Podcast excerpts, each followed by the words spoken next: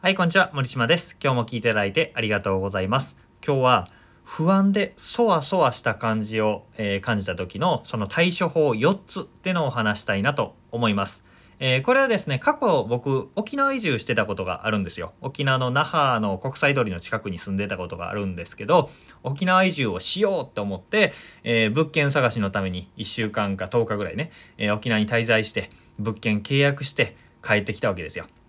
で帰ってきて、えーオーナー審査の結果が来ない。でも退去の予定は決まってる。あどうしようどうしようみたいな。多分審査まあ通ってると思うんだけど連絡がないぞどうしようみたいな感じでそわそわしたんですね。でその時に、えーどうしたかっていうのをもとに書いたお話、えー書いたブログ記事をもとに今お話しております。えこうやってね僕の物件の審査だけじゃなくていろんな場面に当てはまると思うんですよ。例えば LINE とかメールとかメッセージの返事が来ない。あー書き方悪かったのかな？とか怒らしたかも？とか今まで愛想よくしてくれてたのは社交辞令だったのかな？迷惑だったのかな？みたいな返事がないっていうことで意思表示してるのかな？みたいなこういうまあ恋愛してる時とかにありがちなことですよね。そういう不安になってきてそわそわしちゃうみたいな、えーそういう場面ってあると思うのでその感情のままに、えー行動してしまうと「なんで連絡くれないのよ」とか、えー変な行動をしてしまうと悪い結果になっちゃうじゃないですか、えーなった経験あるんじゃないですか僕はいっぱいありますよ。えっと、そういう時に、えーそわそわした感情を落ち着けて冷静に状況を見れるようになるための方法っていうことになっております。えーこれは連絡がつかない時以外にも、えーまあ営業先に送ったメールとかが返事がないっていうのもそうだし請求書送ったのに入金がないとか試験を受けて合格通知とかがないとかそういうね、えー連絡を待つ時にそわそわした時に特に使える方法でございます。え4ステップお話していきます。それは何かというとまず1状況を客観的に整理をする2つ目直接確認する3つ目最悪の事態を想定して受け入れる。4つ目別の何かに意識を集中する、えーこれ順番にやるっていうことじゃなくて4ステップって言ってしまいましたけど4つの方法ですね、えーどの順番でやってもいいし全部やらなくても OK です、え1つでもやると楽になります、え1つ目状況を客観的に整理する。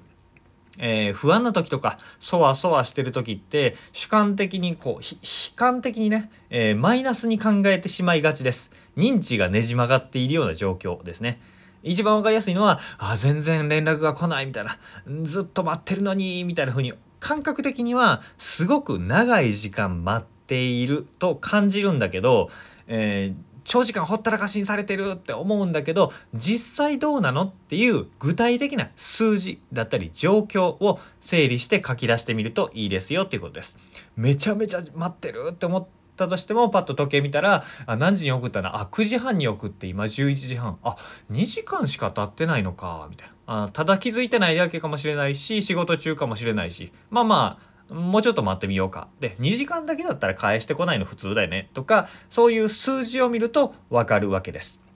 あとは、今は相手は仕事時間なのか、寝てる時間なのかとかっていう状況がわかると、えーその客観的な状況から見て、あ、来ない、連絡が返事来ないの普通だよね、みたいな風に考えられるわけですね。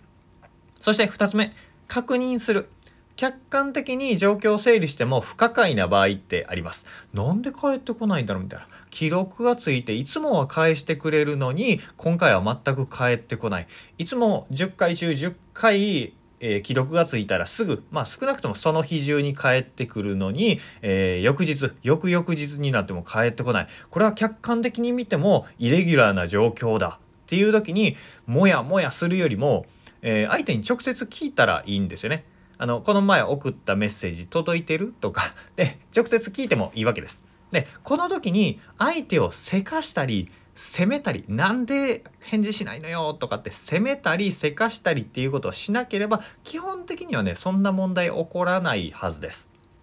なんで直接確認をしてみようっていうことが2つ目です。そして3つ目最悪な状況を想定して受け入れる。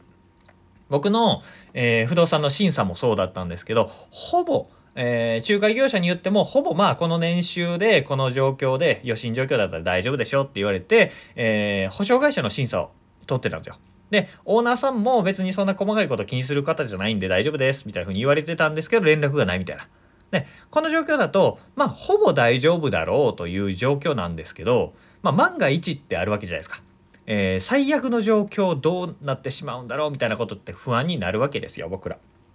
でその時にあどうしようどうしようって不安になるだけじゃなくってじゃあそこを見に行くそこを覗くっていうことですね。そこっていうのは底辺の底ですね、えー、最悪どうなってしまうのかっていうのを具体的に考えるっていうことです。これ一見怖いんですけどやってみるとめっちゃ楽になります、えー、最悪の状況。僕の場合だと家の審査が落ちる。落ちてしまって、えー、一から探し直しになるっていうことが最悪だなと思ったわけですよ。まあ落ちることで余震が傷つくことってないのでまあもう一回沖縄に行く日程を取って、えー、そしてえー、賃貸の場所をもう一回探すとかもしくは別の候補を探すか、えー、あとはあもう一個最悪なことは賃貸が次住む場所が決まらないまま今住んでいる場所の賃貸契約が切れてしまうとかね。その場合はどうしたらいいかっていうとまあ貸し倉庫とかに預けてホテル暮らししながら次の家を探す。もしくは実家に送ってもいいですね。実家に荷物を一旦送らせてもらってそこから次の部屋探しをするっていうこともできるなとかって考えるとあ最悪の状況もまあこうすればまあまあちょっと損失は出るけど面倒くさいけどまあできるかって最悪の状況を想定してこんなものかって分かってしまうと楽になるんですね。まあそうなったらそうなった時そうなった時はそうなった時だっていう感じです。えー、そういう風になると不思議とね不安な気持ちそわそわした気持ちってスッと消えていきます。そして4つ目最後です。これね案外大事です。えー、真面目な人はやりやるのにちょっと躊躇を感じるかもしれないんですけど別の何かに意識を集中するということです。僕らの意識意識っていうのは一つのことしか意識できないんですよ。一つのことにしか気を向けられないんです。で不安について考えてると不安がどんどんどんどん大きくなっていきます。逆に楽しいことを考えてるとどんどんどんどん楽しいことが増えていくっていうことですね。えー、未来明日の予定を考えながら昨日のことを思い出してみてください。えー、無理です。両方を同時に考えることはできません。それと同じように不安に思っていることを考えている時に別のことを考えられない。別のことを考えてたら不安なことを考えられないっていうことですね。問題に直面して落ち着こう落ち着こうってする、えー、自分に言い聞かせようとするっていうことよりも漫画読んだり映画見たりゲームとかスポーツしたり仕事に集中したりまあ対象は何でもいいので別のことに意識を集中させるっていうことをするといいです。めっちゃねすごく気が楽になります。えー、家宝は寝て待てって言いますけど、家宝は忙しくして待てでもいいし、家宝は暇つぶししながら待てでもいいんですよね。僕があの手術とかで入院した時に入院中ってめっちゃ暇なんですよ。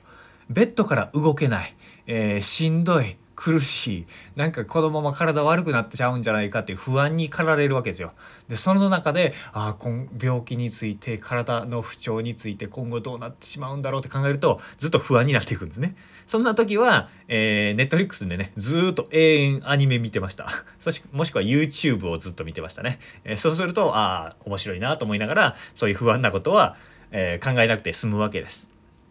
これね問題に直面し続けるってね、えー、しんどいのでたまには、えー、暇つぶしだったり意識を散らすようなことっていうのはねこれは結構効果的なんですよね。なんでこれも是非やってみてほしいなと思います。えー、振り返りますと今後もしそわそわもやもやして不安になった時はこの4つの方法のどれかもしくはいくつかを試してみてください。その4つの方法というのは状況を客観的に整理する。2つ目直接確認をする。3つ目最悪の状況を想定して受け入れる。4つ目別の何かに意識を集中する。この4つのどれかもしくはいくつかをやってみると本当にね気が楽になるので、えー、ぜひやってみてください。今後ね、えー、今不安を感じていないそわそわしていないっていう時も今後ねなんかうーってそわそわしたらこの音声に戻ってきてみてくださいこれを聞きながらあ自分の場合はこれをしようかなって、えー、思えるアイディアが浮かんでくると思うのでそんな場面に思い返して聞き直してみてくださいということで、えー、こんな感じでね、感情のコントロール方法っていうことについてもメルマガと公式 LINE で配信しておりますので、よければフォロー、メルマガ登録しておいてください。ということで、今日も聞いていただいてありがとうございました。森島でした。それではまた。